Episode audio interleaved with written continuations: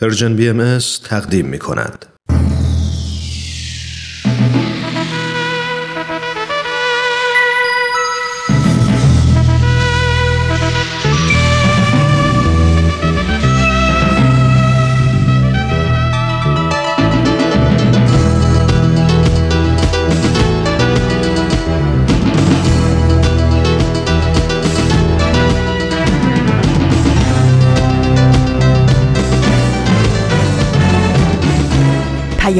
دوست. برنامه ای برای تفاهم و پیوند دلها.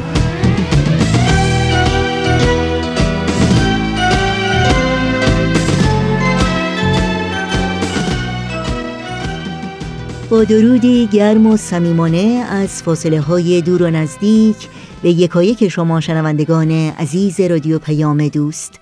در هر خانه و سرای این دهکده زیبای جهانی که با برنامه های امروز رادیو پیام دوست همراه هستید امیدواریم دلشاد و تندرست باشید و روز خوب و پر امیدی رو سپری کنید.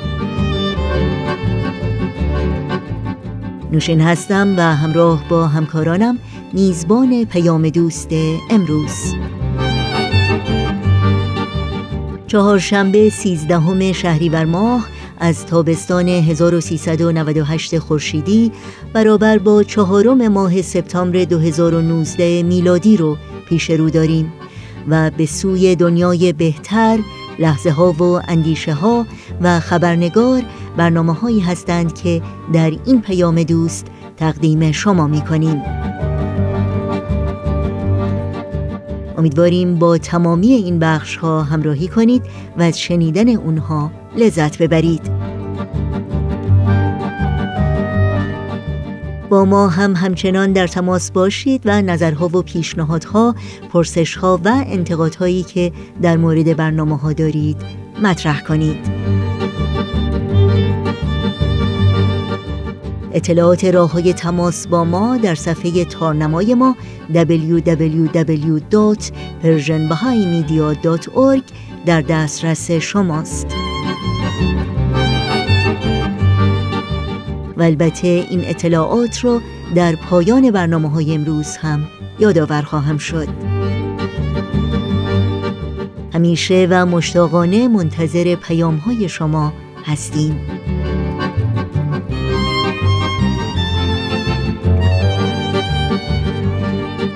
این صدا صدای رادیو پیام دوست با ما همراه باشید.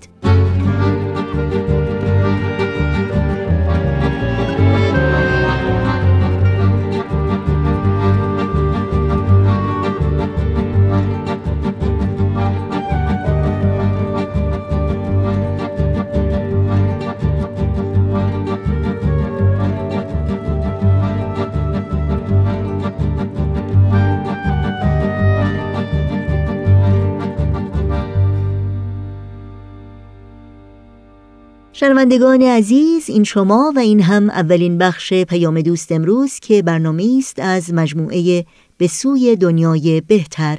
شما رو به شنیدن این برنامه دعوت می کنم.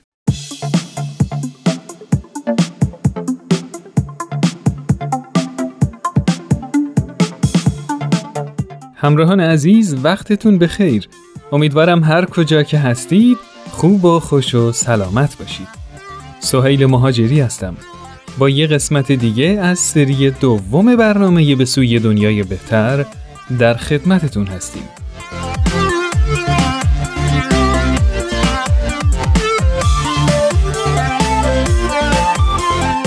موضوع این قسمت از برنامهمون تأثیر هنر در یادگیری هست. با ما همراه باشید.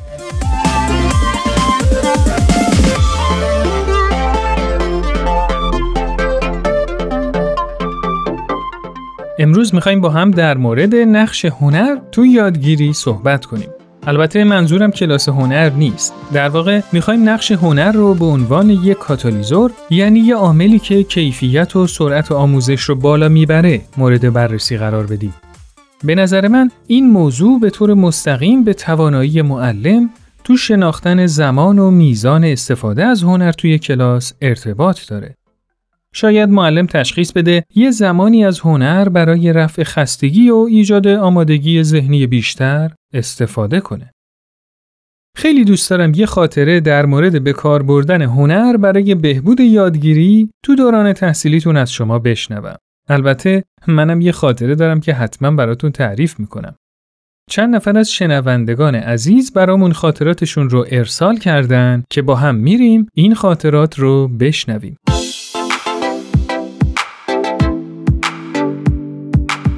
تاثیر هنر در یادگیری انقدر زیاده که من فکر می‌کنم هر انسانی باید در کنار شغل و حرفه‌ای که داره یک رشته هنری رو هم انجام بده. و فکر می‌کنم که این باعث میشه که علاوه بر اینکه آرامش و انرژی مثبت میده به اون فرد میزان خلاقیتش رو هم بالا ببره. یعنی تاثیراتی که هنر داره روز به روز بیشتر کشف میشه و واقعا هنر سیغل دهنده روح هست.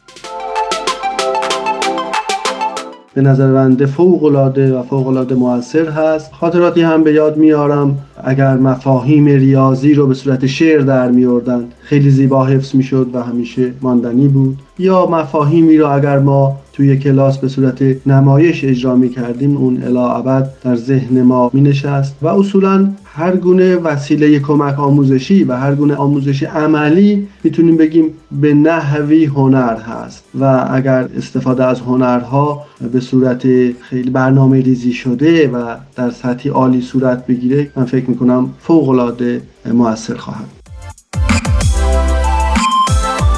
وقتی خودم بچه بودم و می‌خواستم چیزی رو یاد بگیرم که خیلی برام سخت بود اون رو با استفاده از ریتمیک کردن یا شعر کردن خیلی راحتتر حفظ می‌شدم. وقتی که بچه های خودم به مدرسه می‌رفتن برای یاد گرفتن حروف الف با یا کلمات جدید یا حتی ریاضیات از نقاشی شعر و موسیقی استفاده کردن برای یادگیریشون و استفاده از زبان هنر که امروزه بسیار متداول شده خیلی به اونها کمک کرد که یاد یادگیریشون سریعتر انجام بشه و البته هنر می‌تونه آموزش رو خیلی آسونتر بکنه شادی آفرینتر بکنه لذت بخشتر بشه باعث پرورش خلاقیت و پرورش دقتش میشه اعتماد به نفس و بالا می‌بره. خیلی از آدما هستن که یه هنرهایی دارن که شاید مثلا تو سیستم آموزشی بگیم به کار نمیاد. اما نقطه مثبت به دانش آموزی که باعث میشه دانش آموزو به چشم بیاره نشون بده تو جمع کلاس. بسیار دانش آموزا مثلا نقاشیشون خیلی خوبه. تو برنامه های گروهی اینا رو میارن جهت اینکه مثلا کار نقاشی رو انجام بدن. هم باعث تکمیل شدن گروه میشن یعنی یه جور مکمل هم دیگه میشن. هم باعث میشه اون هنر بیاد اثر خودش رو بذاره. آموزش و هنر می‌تونن مکمله خوب برای همدیگه باشن. کار هنری خیلی اعتماد به نفس آدم و برای یادگیری بالا می‌بره. زمانی که کسی کار هنری انجام میده دقیقا داره آماده میشه برای آموزش های بهتر. این ذهنش به آرامشی بیرسه برای فعالیت های بهتر برای یادگیری های بهتر.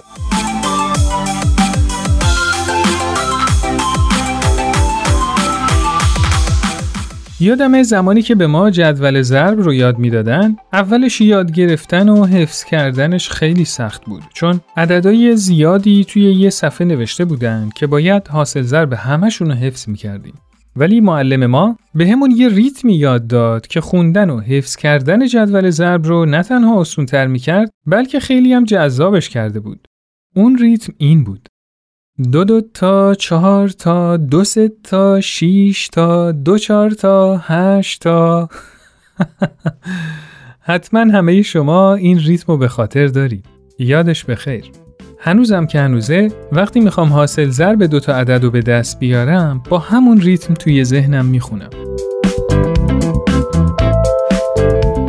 یکی از عللی که یه دانش آموز توی یه درسی احساس ضعف می‌کنه شاید این باشه که اون درس رو درست نفهمیده و یکی از دلایل نفهمیدن یه درس شاید درست گوش نکردن به اون درس باشه و یکی از دلایل درست گوش نکردن توجه و تمرکز نداشتن روی درسه و درست همین جاست که جای خالی هنر احساس میشه. اگه تدابیری در نظر گرفته می‌شد تا برای انتقال مفاهیم سختتر که تمرکز زیاد روی اونا مغز رو خسته می‌کنه از هنرهایی مثل موسیقی یا نقاشی یا بازی های هدفدار استفاده بشه قطعا بچه ها با میل و تمرکز بیشتری به درس گوش میدن و نتیجه بهتری می‌گیرن. توی زمان ما که خیلی از این روش های تدریس خبری نبود. البته معلمامون هم توی محیطی تحصیل کرده بودن که اصلا از این خبرها نبوده. شاید یه دلیلش این بوده که هنر و مخصوصا موسیقی توی ایران قدیم اصلا جایگاه خوبی نداشته و هنرمند هم خیلی ارج و قرب قابل قبولی نداشته. ولی الان خدا رو شکر داریم می‌بینیم که خیلی فرهنگ عمومی استقبال از هنر و استفاده از هنر تو زوایای مختلف اجتماع بالا رفته. شما فکر می‌کنید ما به عنوان خانواده هایی که بچه های محصل دارن چطوری می‌تونیم به آموزش و پرورش پیشنهادهای خودمون رو درباره استفاده از هنر برای بالا بردن کیفیت یادگیری بچه هامون ارائه بدیم؟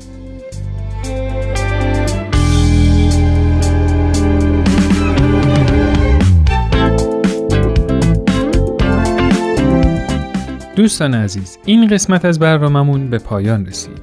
شما می‌تونید این برنامه رو در تارنما شبکه های اجتماعی تلگرام و SoundCloud Persian BMS دنبال کنید و از همین طریق هم با ما در ارتباط باشید نظرات و پیشنهادات خودتون رو برای ما ارسال کنید.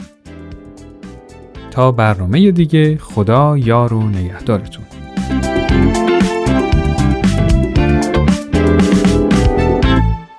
برنامه تازه‌ای رو از مجموعه به سوی دنیای بهتر از رادیو پیام دوست شنیدید.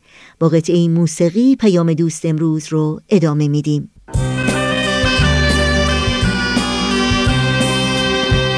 نگاه کن من چه بی پروا چه بی پروا به مرز قصه های که نمیتازم نگاه کن با چه سرسختی تو این سرما برای عشق یه فصل تازه می سازم یه فصل پاک یه فصل امن و بی وحشت برای تو که یه گل برگ زود رنجی یه فصل گرم و راحت زیر پوست من.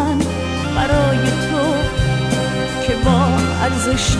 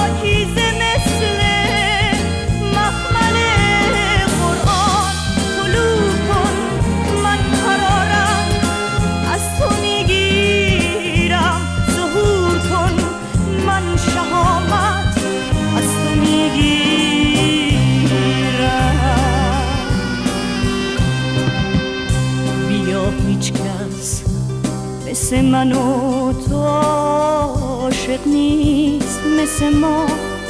عاشق و همسایه و همدم. بیا از شیشه سخت و بلند عشق مثل عرابه نور. رد بشیم با هم.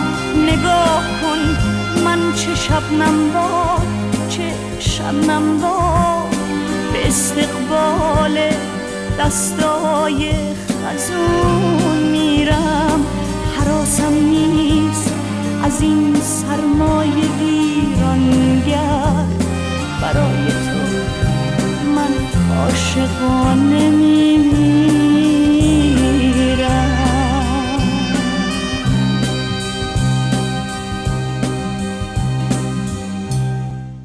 و حالا وقت اون رسیده که همراه با شما شنوندگان عزیز رادیو پیام دوست به بخش کوتاهی از مجموعه لحظه ها و اندیشه ها گوش کنیم.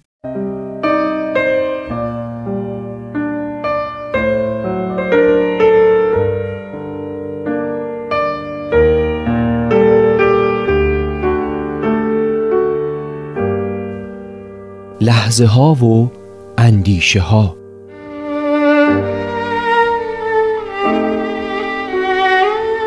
خیلی آمون با کلمه تعارف حسابی آشنا هستیم. و خیلی وقتا همین تعارف ها باعث شده که به زندگیمون لطمه های جدی وارد بشه. تو روانشناسی به این رفتار میگن رفتار منفعلانه. یعنی کسی که خیلی وقتا احساسات، نیازها و خواسته هاشو بیان نمی‌کنه. شاید بهتر باشه طوری که به دیگران بی احترامی نشه و به حقوق اونها هم توجه کنیم خواسته ها و نیازهامون رو بیان کنیم. به این رفتار میگن رفتار قاطعانه. چقدر خوبه درباره این رفتارها تجربه هایی داشته باشیم.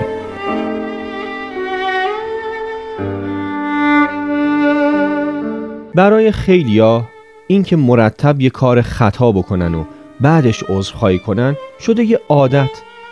ولی به نظر نمیاد این عادت عادت صحیحی باشه. شاید یادمون رفته عذرخواهی کردن برای شرایط بسیار خاصه و ما گزینه هایی مثل فکر کردن، مشورت کردن، طرح و نقشه و برنامه داشتن رو داریم که بعدش می‌تونیم تصمیممون رو مرتب بررسی و ارزیابی کنیم. شاید اینطوری نتایج و پیامد کارمون بهتر باشه و دیگه هم نیازی به عذرخواهی کردن نداشته باشیم.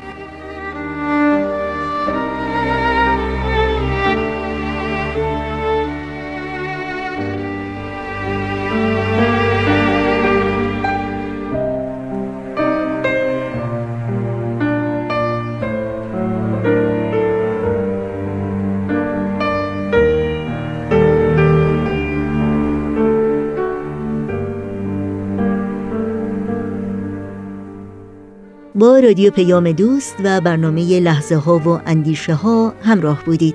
خبرنگار برنامه بعدی امروز ماست که تا لحظاتی دیگر تقدیم شما می کنیم پس همچنان با ما همراه بمونید.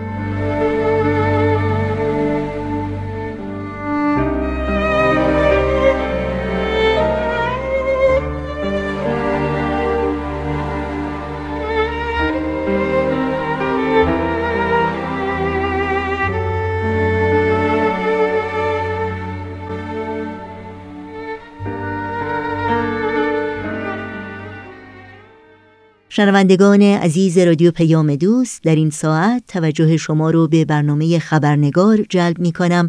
اما قبل از اون یادآوری کنم که این برنامه بازپخش خواهد بود.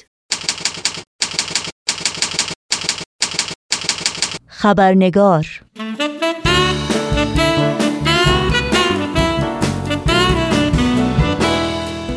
همراهان خوب رادیو پیام دوست و دوستداران برنامه خبرنگار با خوش آمد به شما. نوشین آگاهی هستم و خبرنگار این چهار شنبه رو تقدیم می کنم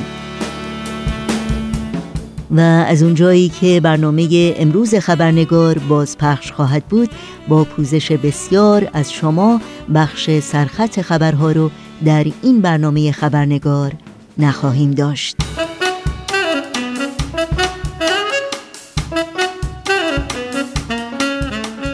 و ما ترویج شایعات و اتهامات بی اساس علیه آین بهایی و بهایان از آغاز تولد این دیانت در ایران یعنی 175 سال پیش تا کنون به انواع و اشکال مختلف ادامه داشته.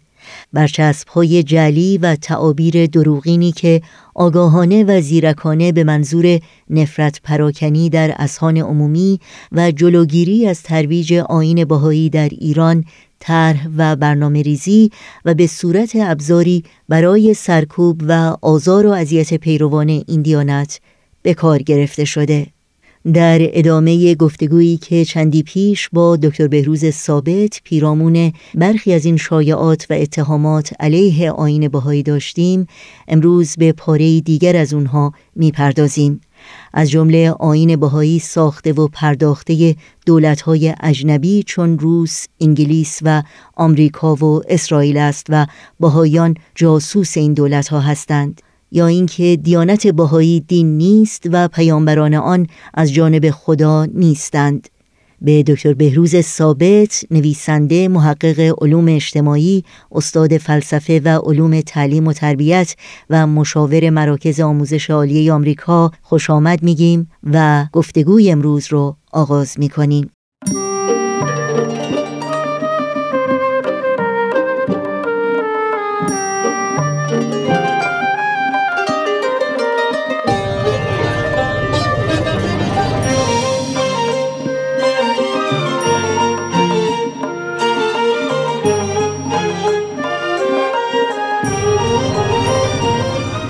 آقای دکتر بهروز ثابت به برنامه خبرنگار بسیار خوش آمدین. سپاسگزارم از اینکه باز هم وقت با ارزشتون رو در اختیار ما گذاشتید و در برنامه خبرنگار این هفته با ما هستین.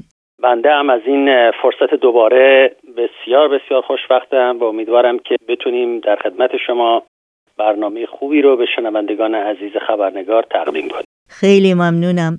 آقای دکتر ثابت یکی از بزرگترین شایعاتی که برای دهه های مختلف علیه دیانت باهایی به خصوص توسط علما ترویج شده این هست که آین باهایی ساخته و پرداخته های خارجی مثل روس و انگلیس و آمریکا و اسرائیل و غیره هست و باهایان هم جاسوس این دولت ها هستند. و می‌دونیم که متاسفانه در زیر این برچسب دروغین چه ظلمهایی که به بهایان نشد و چه خونهای بیگناهی که به زمین ریخته نشد پاسخ شما به عنوان یک باهایی به این افترا یا اتهام چی هست؟ بله با کمال میل. ببینید همطور که شما هم اشاره فرمودین آین باهایی یک آینی بود که تجدد خواهی و تحول و تکامل رو به جامعه ایران عرضه کرد. تحول فردی و اجتماعی رو مورد نظر قرار داد. اما از زمان ظهور حضرت باب که ایشون رو تیربارون کردن که مبشر این آین بود و بعد زندان و تبعید حضرت بهاءالله بنیانگذار این آین و همینطور شکنجه و قتل عام سبانه هزاران نفر از بهاییان و بابیان به خاطر ایمان و اعتقادشون اینها همه نتیجه این تبلیغات واقعا زهراگینی که از ابتدای این ظهور بر علیه این آین و پیروان آن به راه انداخته شد صدمات زیادی به این جامعه زد و هزاران انسان رو بیگناه به میدان اعدام برد. جامعه بهایی رو در طول این سالها به انواع اقسام برچسب ها متهم ساختند. گفتن کافر گفتن ملحد دشمن خدا دشمن اسلام در حالتی که ما می‌دونیم ایمان به اسلام یکی از مبانی اعتقادی امر بهایی بوده و هست. بهاییان رو گفتن نجس هستند و یا پیروان این آین رو که اساسش بر اخلاق و فضائل روحانی هست اونها رو به فساد اخلاقی متهم می‌کردن و تمام این برنامه ها در طول این 170 سال ادامه داشته و در سالهای اخیر البته وقتی میگیم سالهای اخیر اشارمون به چهل پنجاه سال گذشته است. این حملات و اتهامات به مرور یه مقدار تاثیر خودش رو از کف داد به خاطر اینکه وارد دنیایی شدیم که دیگه اون روش های کهن کافی نبود که بشه یک اقلیت دینی رو سرکوب کرد. به همین جهت اتهامات سیاسی به عنوان یکی از شیوه های نفی و حذف دگراندیشان وارد صحنه شد. دیگه مطابق اصول جهانی حقوق بشر. نمی‌شد گفت که فلان دیانت چون با دیانت ما متفاوت هست و یا پیامبرشون پیامبر جدیدی هست ما اونها رو باید بکشیم زندان کنیم از حقوق اساسیشون من بکنیم. لذا پناه بردن به اتهامات سیاسی. و این حربه تازه‌ای بود که وارد میدان شد و مخالفت با آین بهایی رو از جنبه مذهبی بیرون آورد.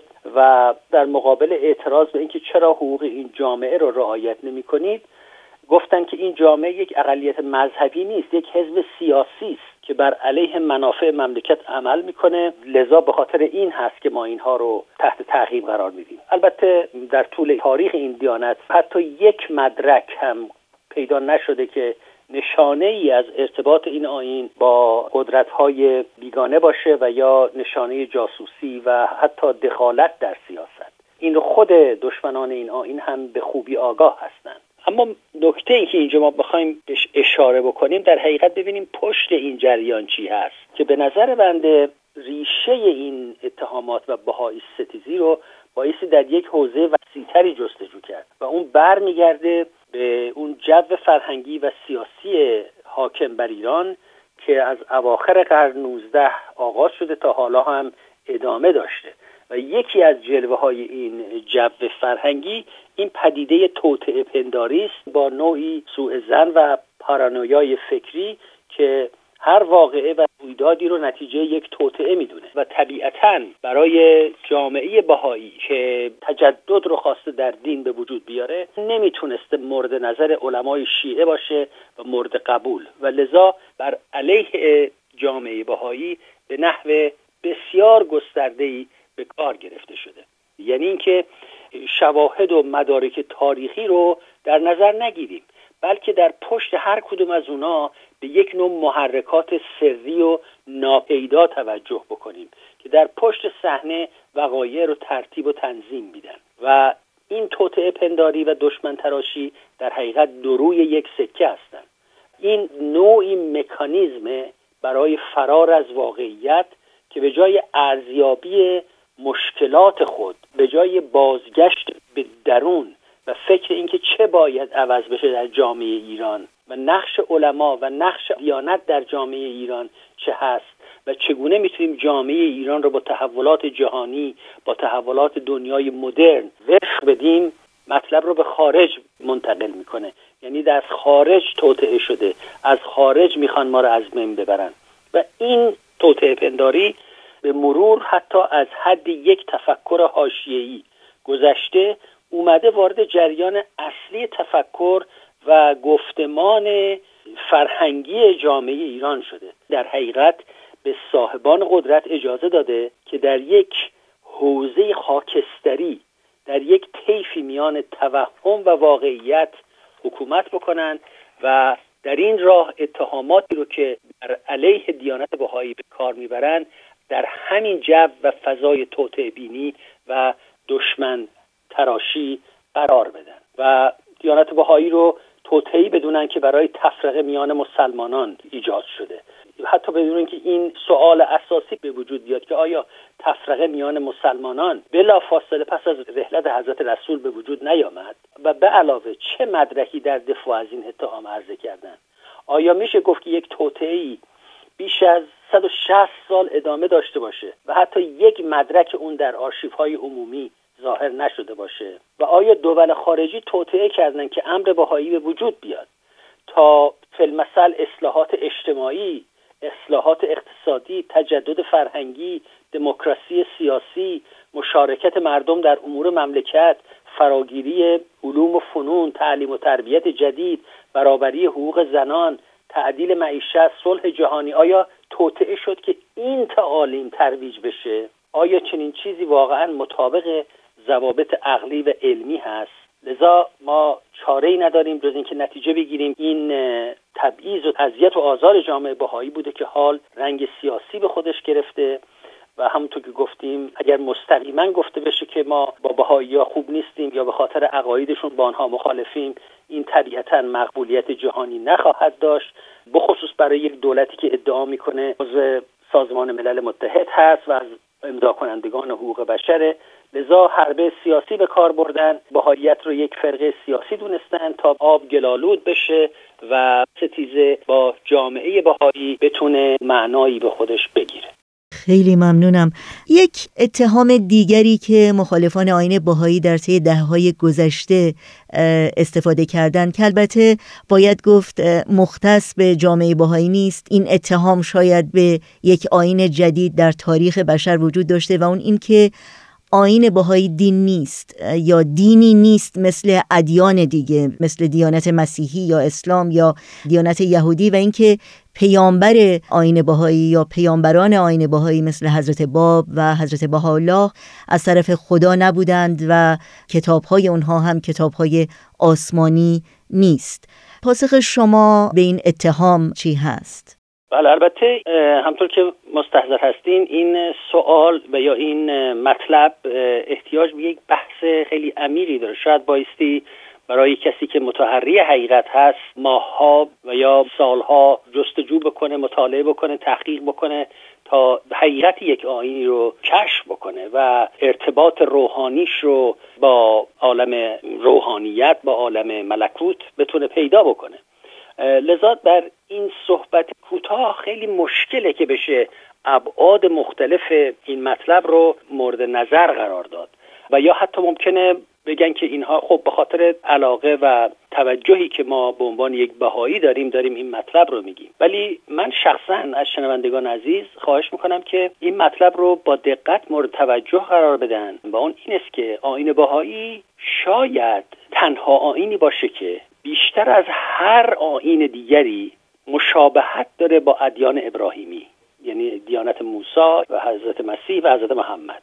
و این چیزی است که در ادبیات دین شناسی دانشگاه های مغرب زمین هم مورد شناسایی قرار گرفته. یعنی دیانت بهایی رو در حوزه ادیان ابراهیمی قرار میدن. و بزرگانی هم که در مورد آین بهایی تحقیق کردن در این مورد مطلب نوشتن.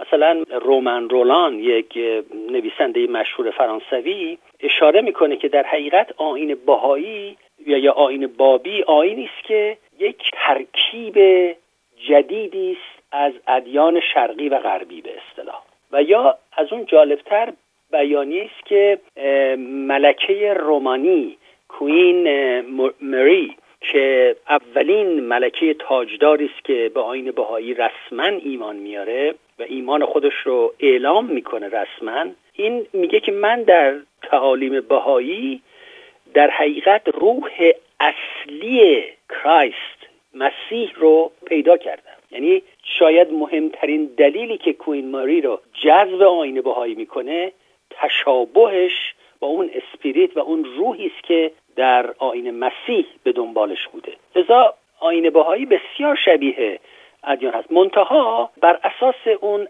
اصل ظهورات کمالی که یکی از در حقیقت ستون فقرات آین بهایی است ادیان با هم در ارتباطن اما در عین حال یک سیر تکاملی هم در تحول ادیان حضور داره در رشد ادیان حضور داره که این تحول همراه با چی؟ همراه با تحولات اجتماعی و اقتصادی و سیاسی در جامعه بشری. یعنی هر چقدر که تمدن انسانی تمدن مادی انسانی به مراحل پیچیده تر می‌رسه. ادیان هم مطابق اون دچار تحول میشن و مختزیات نوینی رو برای پیشرفت تمدن عرضه می‌کنن. لذا بر این اساس دیانت باهایی هرچند که از نظر روحانی از نظر اون پایه ها و مبانی اخلاقی منعکس کننده همان روحی است که آین موسوی، آین ایسوی و آین محمدی رو به حرکت اوورد و تمدن ساخت. ولی در این حال مختزیات و شرایط خاص خودش رو هم داره که این آین رو آین قرن ما و دوران ما قرار داده. یعنی چی؟ فلمسل در این آین برخلاف آین مسیحیت و یا اسلام طبقه علما و آخوند روحانی در این آین وجود نداره. و یا برخلاف آین اسلام مقام فرد و کرامت انسان برای تصمیم گیری در مورد دین و روحانیت اعتبار داده شده و فرد انسانی مسئول عاقبت و آخرت خودش است. یعنی تقلید دین از میان رفته. نباید از شخصیتی از علما تقلید دین کرد بلکه هر فردی وظیفه داره که در صندلی تحری حقیقت بنشینه و یک آینی رو به صورت آزاد و مستقل برای خودش تحقیق بکنه. نه صرفا به خاطر اینکه از اجدادش به ارث برده. و یا اینکه فلمثل در این آین دین از سیاست جداست. و سیاست زدگی و آلودگی به قدرت سبب انحطاط دین میشه. این یکی از پایه های اصلی دیانت بهایی است. در عوض این آین بر تعلیم و تربیت و تحول اجتماع از طریق مبانی تعلیم و تربیت تاکید می‌کنه. این تفاوت ها رو البته ما نمی‌تونیم منکرش بشیم. این تفاوت ها هست اما پایه های اصلی این دیانت همونطور گفتم بر اساس ادامه همان روند روحانی است که ما در ادیان ابراهیمی دیدیم. لذا این ایراد که این آین مثل اسلام یا مسیحیت نیست هم درسته هم درست نیست. از نظر روحانی این دیانت در روند اسلام و مسیحیت و آین حضرت موسی هست. اما از نظر شرایط اجتماعی و شرایط فرهنگی و تمدنی این آین اصول و مبانی جدیدی رو به عالم آورده که با مقتضیات عصر حاضر همگام سازه. نکته که در راستای صحبتی که شما میفرمایین این هست که حضرت حالا در بسیاری از الواح خودشون متذکر میشن که اگر فرد دیندار هر دینی که بهش متمسک هست اون رو به درستی شناخته باشه از قبول دیانت باهایی نمی‌تونه امتناع بورزه یا مخالفت بکنه. در این مورد اگر ممکنه توضیحی رو برای شنوندگانمون بفرمایید بله حتما. ببینید حتی در تاریخ آین باهایی وقتی ما دقت می‌کنیم می‌بینیم که پیروان از پس آین ابراهیمی که اسم بردیم حتی از دیانت زرتشتی افراد برگزیده افراد برجسته که اومدن و به آین باهایی مؤمن شدن اینها کسانی بودند که وقتی آثار قلمی حضرت الله رو مطالعه کردند و اون عظمت این پیام رو از بطن اون آثار دریافت کردن اونها بلا فاصله ایمان آوردن. و به نظر من نکته ای که من می‌تونم اینجا ذکر بکنم این است که متاسفانه در سالهای اخیر وقتی میگیم سالهای اخیر بایستی بگیم شاید در تحولاتی که در دو قرن گذشته به مرور رخ داد به مرور فلمثل آین اسلام رو از اون مبنای روحانی خودش کم کم جدا کرد از اون مغز روحانی جدا کرد و به سمت سیاست برد. و در نتیجه این سیاسی شدن و سیاست زدگی در حقیقت اون زکام روحانی به وجود آمد که نتونن آثار رو بخونن و اون تأثیر روحانی رو ازش بگیرن. چرا که وقتی که سیاست زدگی بر افکار و اذهان غلبه می‌کنه صرفا به دنبال این هست که چگونه به قدرت برسه و اصولا این تحول در ادیان یکی از نتایج مخربی است که سبب میشه اون بعد روحانی و یا اون فضای روحانی که در دیانت هست اون کمرنگتر و کمرنگتر بشه و دیانت تبدیل بشه به یک ایدئولوژی سیاسی که هدفش کسب قدرته و در حقیقت به مرور دین وسیله ای میشه برای کسب قدرت و ایجاد تحول سیاسی. به نظر من این ریشه اصلیش برمیگرده به این مطلب. وگرنه کسی که یعنی در تاریخ ادیان ما این رو دیدیم افرادی که وابسته به این انحطاط سیاسی ادیان نبودن و صرفا به دنبال روحانیت خالص بودن همونی که اسمشو می‌ذارن اسلام ناب. اگر به دنبال اون روحانیت ناب بودن اونها با مطالعه آثار بهایی می‌تونن جرقه های روحانیت و اون روحی رو که برانگیزاننده ادیان گذشته بوده در این آین هم بیابند. ممنونم. برای گفتگوی امروز امیدوارم که شنوندگان عزیز توجه کردند و مثل من واقعا از صحبتهای بسیار خوب و ارزنده شما بهره شدن. باز هم سپاسگزارم آقای دکتر بهروز ثابت از وقتتون و از شرکتتون در این برنامه. منم از اینکه من رو دعوت کردین تشکر می‌کنم و روز خوبی رو برای شنوندگان عزیز آرزو مندم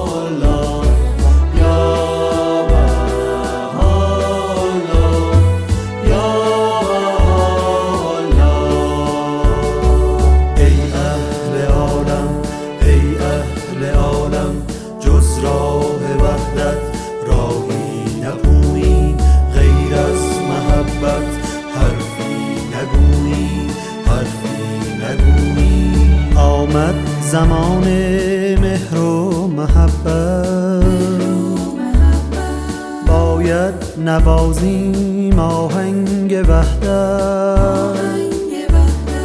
ای اهل عالم با مهر و رفعت گردد فراموش.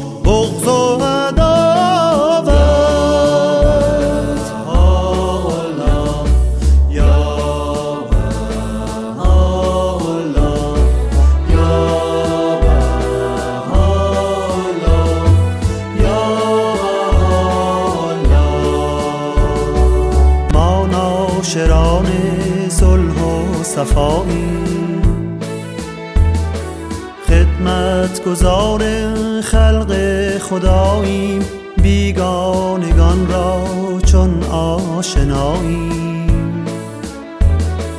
گر اهل عدوان دل را کند سنگ ظلمت نماید هر روز و یک رنگ.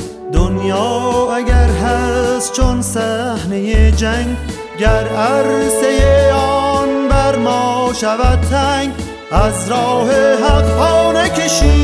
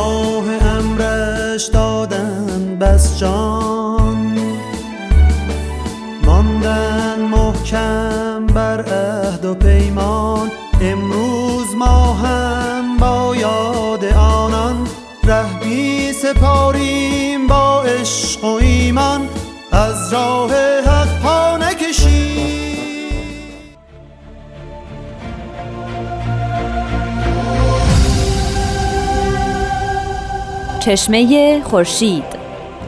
نگاهی به آثار حضرت باب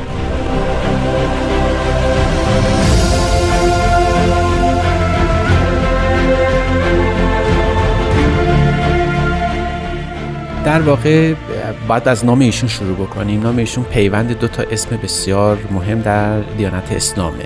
نام حقیقی ایشون سید علی محمد که در شیراز متولد شدن و گویا از دو کلمه ترکیب شده. علی سه حرفه و محمد چهار. چهار حرف. جمع اینها میشه هفت حرف. بنابراین مرادشون از اون سب آیا اینجوری نباید بگیم که این حدیث راجع به جستجوی انسان راجع به خدا؟ مسئله همینجاست. که اگر سید کازم نمی بود یا فوت کرده بود از القاب یا عباراتی نظیر چیزی که از حضرت باب خواسته بودن توبه بود. یعنی بگویند که هیچ دعوی جدیدی ندارن. اما حضرت باب سراحتا بیان فرمودن که هر آنچه را که شما منتظر و ظهور او بودید حضرت باب میفرمایند مهمترین رکن در شریعت مسئله حب هست. یعنی محبتی که انسان باعث میشه در سلوک به مدد او گامی به جلو برداره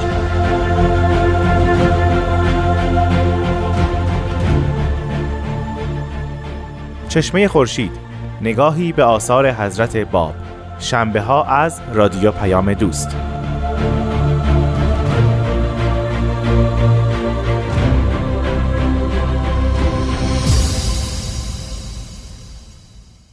و حالا اگر کاغذ و قلم آماده دارید اطلاعات راه های تماس با رادیو پیام دوست رو لطفا الان یادداشت کنید. آدرس ایمیل ما هست info at persianbms.org شماره تلفن ما 001 703 671 828 828 در شبکه های اجتماعی ما رو زیر اسم Persian BMS جستجو بکنید و در پیام رسان تلگرام با آدرس at Persian BMS contact با ما در تماس باشید.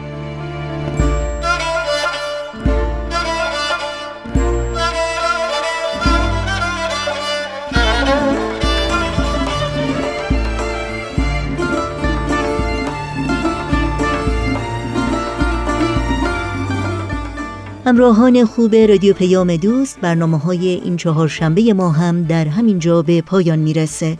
همراه با بهنام مسئول صدا و اتاق فرمان و البته تمامی همکارانم در بخش تولید رادیو پیام دوست با همگی شما خداحافظی می کنیم تا روزی دیگر و برنامه دیگر شاد و پیروز باشید.